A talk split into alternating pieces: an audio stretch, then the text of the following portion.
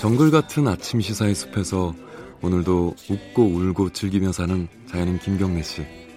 그의 하루 일과는 케이비에스 일 라디오 김경래의 최강 시사를 진행하는 것으로 시작합니다. 어, 그런데 이게 무슨 소리죠?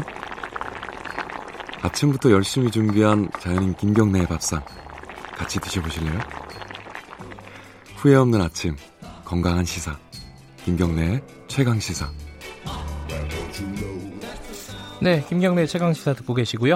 아, 일 부에서는요, 바른미래당 쪽 연결을 해보겠습니다. 바른미래당 내홍이 어, 아직 뭐 해결이 안 되고 있습니다. 원래 이제 손학규 대표가 추석 때까지 지지율 십 퍼센트 안 되면은 사퇴하겠다 이렇게 얘기를 했었는데 그 약속도 지금 뭐 지켜지지 않는 것 같고요.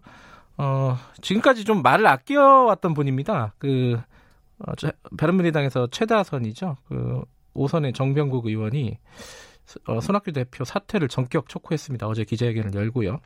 음, 오늘 연결해 보겠습니다. 바른미래당 정병국 의원 연결돼 있습니다. 안녕하세요. 예, 안녕하세요. 정병국입니다. 네, 제가 말씀드렸듯이 어, 그동안 이, 이쪽 이 손학규 대표 거취에 관련해서는 특별히 말씀을 좀 어, 아껴오셨던 측면이 있었는데 어제 그렇게 전격적으로 말씀을 하신 어, 사퇴를 촉구하신 뭐 이유가 따로 있나요?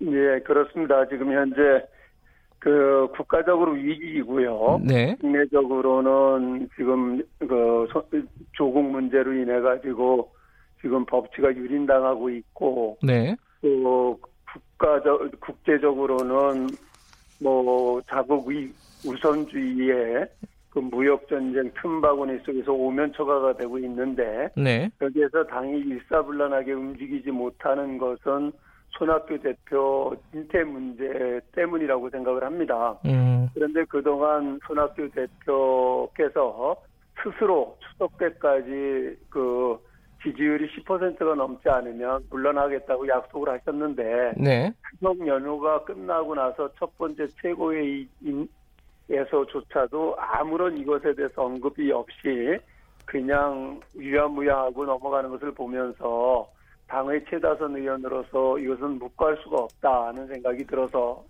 그 손 대표 약속을 지키라고 요구를 했습니다. 손학규 대표 측에서는 뭐 계속 나가라고만 하지 협조를 안 하니까 당이 이렇게 제대로 운영이 안 된 거 아니냐 지금까지 뭐 이렇게 항변할 수 있지 않겠습니까? 그거 왜 나가라고 했겠어요?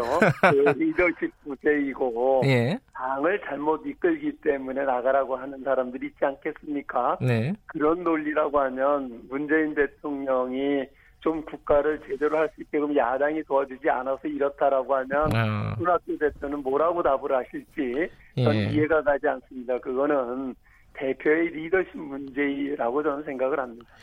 어, 사퇴할 뜻은 없는 것 같아요. 손학규 대표는 지금. 그러면 어떻게 하실 거예요? 그 정명국 의원께서는?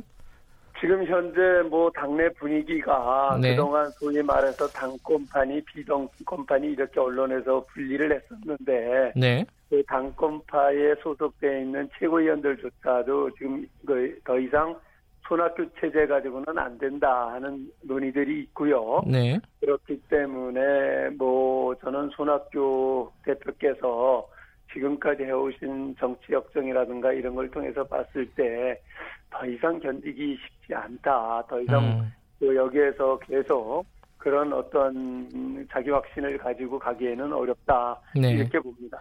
네. 그건 이제 어, 정명국 의원의 바람이신 것 같은데 이제 사퇴를 거부하면은 어, 중대 결단을 내릴 수 있다. 이렇게 어제 기자회견에서 말씀하셨잖아요. 예. 중대 결단이 뭔가요? 결국은 손학규 대표 혼자서 당을 끌고 갈 수는 없지 않겠습니까? 네. 결국은 그 손아 이 지금 이 시점에서 당내 여론 다수는 다수간에 거의 다라고 저는 생각을 하는데 네. 이제 그 손학규 대표 물러나야 된다는 입장이고요. 이제 뭐 손학규 대표께서 끝까지 뭐 당원 당규를 들어서 내가 물러나지 않아도 된다라고 한다라고 하면 그 다음 여러 가지 수순이 있습니다. 그러나 지금 제가 그걸 구체적으로 밝힐 단계는 아니라고 봅니다. 그 수순이라는 게 그 궁금한 게 그 부분이죠. 이제 바른미래당의 이름이 존속할 수 있느냐 그러니까 뭐 신당을 창당한다든가 분당을 한다든가 뭐 이런 가능성은 어떻게 보세요? 뭐 일단 뭐 신당을 창당을 한다라고 하면 네. 굳이 지금 손학규 대표 물러나라고 할 필요가 없죠. 그냥 나가서 창당하면 되는데요. 아, 그렇죠. 예. 그러나 지금은 그런 상황은 아니다라고 하고 말씀드리고 싶어요. 이 중대 결단의 어떤 시점, 어, 마지노선 이건 언제라고 보면 됩니까? 무한정일 수는 없죠. 예. 일단은 뭐 이달 안에 가부간의 결정을 해야 된다고 봅니다. 이달 안에요. 음, 예. 구월 안에 결정을 안 하면은 지금은 뭐 구체적으로는 얘기하시긴 힘들지만은 중대 결단을 내리겠다 이런 말씀이신 거고요. 예. 근데 계속 그 얘기는 나오고 있어요. 자유한국당과의 연대, 뭐 통합, 뭐 이런 얘기 계속 나오고 있는데, 그리고 뭐 유승민 의원 같은 경우는 연대하지 않을 이유가 없다, 뭐 이렇게 얘기를 했고요. 손학규 대표는 굉장히 그 반대하고 있는 입장이고, 정병국 의원께서는 어떻게 보세요, 이 부분은? 그 손학규 대표나 뭐 유승민 대표나 통합, 연대 이거에 대해서 반대하는 게 근본적으로 아니죠. 손학규 음. 대표도 제삼 세력 중심의 통합을 주장을 하고 계신 분이고 네. 그러나 그 통합이든 연대든 네. 무엇을 중심으로 해서 통합을 하고 연대하느냐 하는 문제이죠. 네. 그 지금 바른미래당 내에 있는 사람들이 바른정당을 했던 사람들이나 국민의당을 했던 사람들이 다 그동안의 그 지역 패권이든 인물 중심의 패권에 대해서 염증을 느꼈고 그래서 가치 중심의 정당을 만들자고 나왔던 사람들 아니겠습니까? 네네. 그렇기 때문에 지금 이 시점에서 우리가 지향을 해야 될 것은 결국은 우리가 지, 지향하는 가치가 무엇이냐 네. 하는 것을 중심으로 얘기가 돼야 되는 것이지 네. 그 무조건 선거를 앞두고 선거공학적으로 연대를 한다거나 통합을 한다거나 하는 것은 그런 좋은 방법은 아니다. 음. 그리고 또 조국을 뭐 파면시키기 위해서 연대를 하자. 예.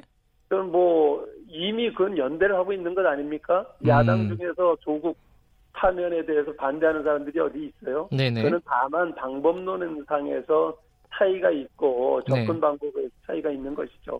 음, 그, 그 말씀하신 부분을 지금 그 네. 같은 당의 하태경 의원이 어, 얘기를 했습니다.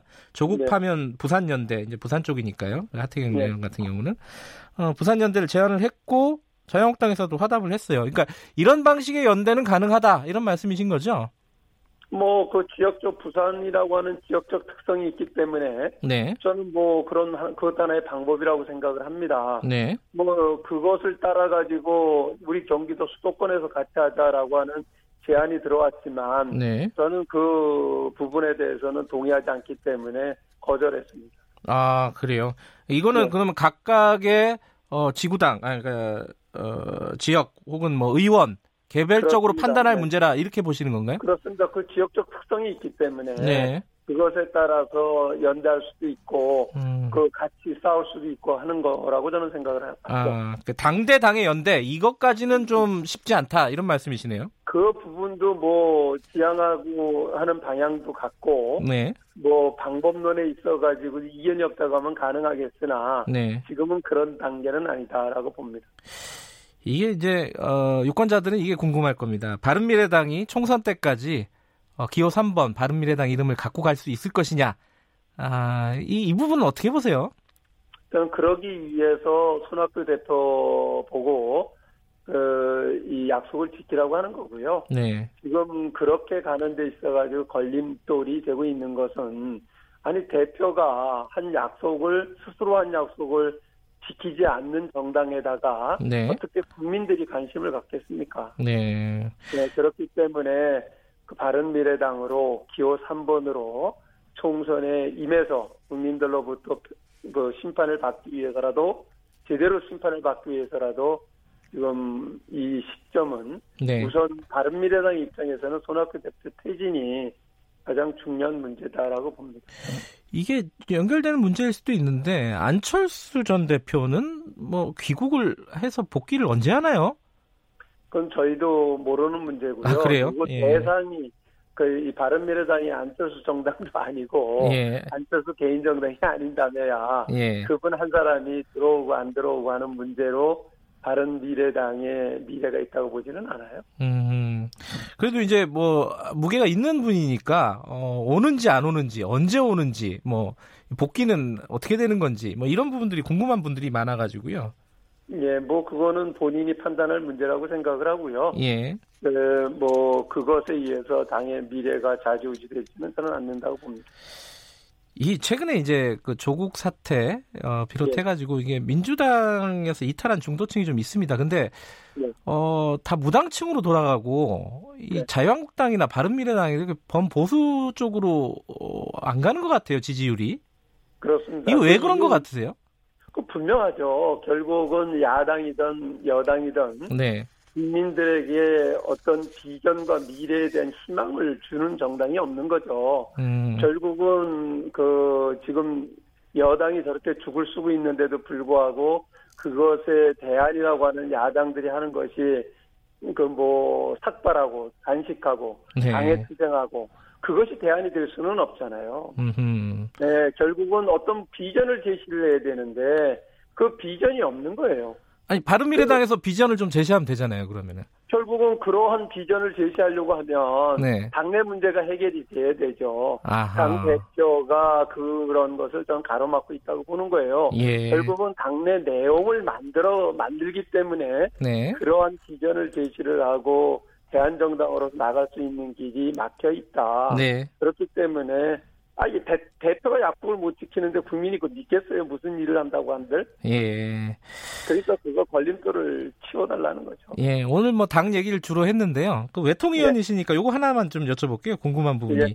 강경화 외교부 장관하고 김현종 차장이 어, 싸웠다. 이게 이제 국회에서 예. 어, 나왔습니다. 그 이 얘기가. 이거 예. 어떤 의미라고 해석을 하세요? 완전 코미디라고 봅니다. 아, 코미디다. 결국은 그 이게 이제 터질 게 터진 거라고 저는 보고요. 네.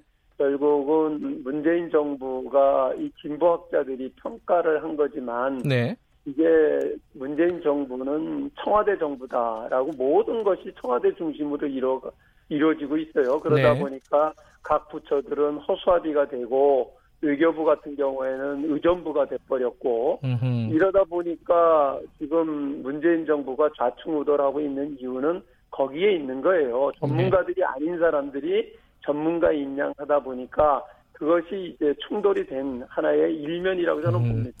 알겠습니다. 오늘 말씀 여기까지 듣겠습니다. 고맙습니다. 예, 감사합니다. 네, 바른미래당 정병국 의원이었습니다.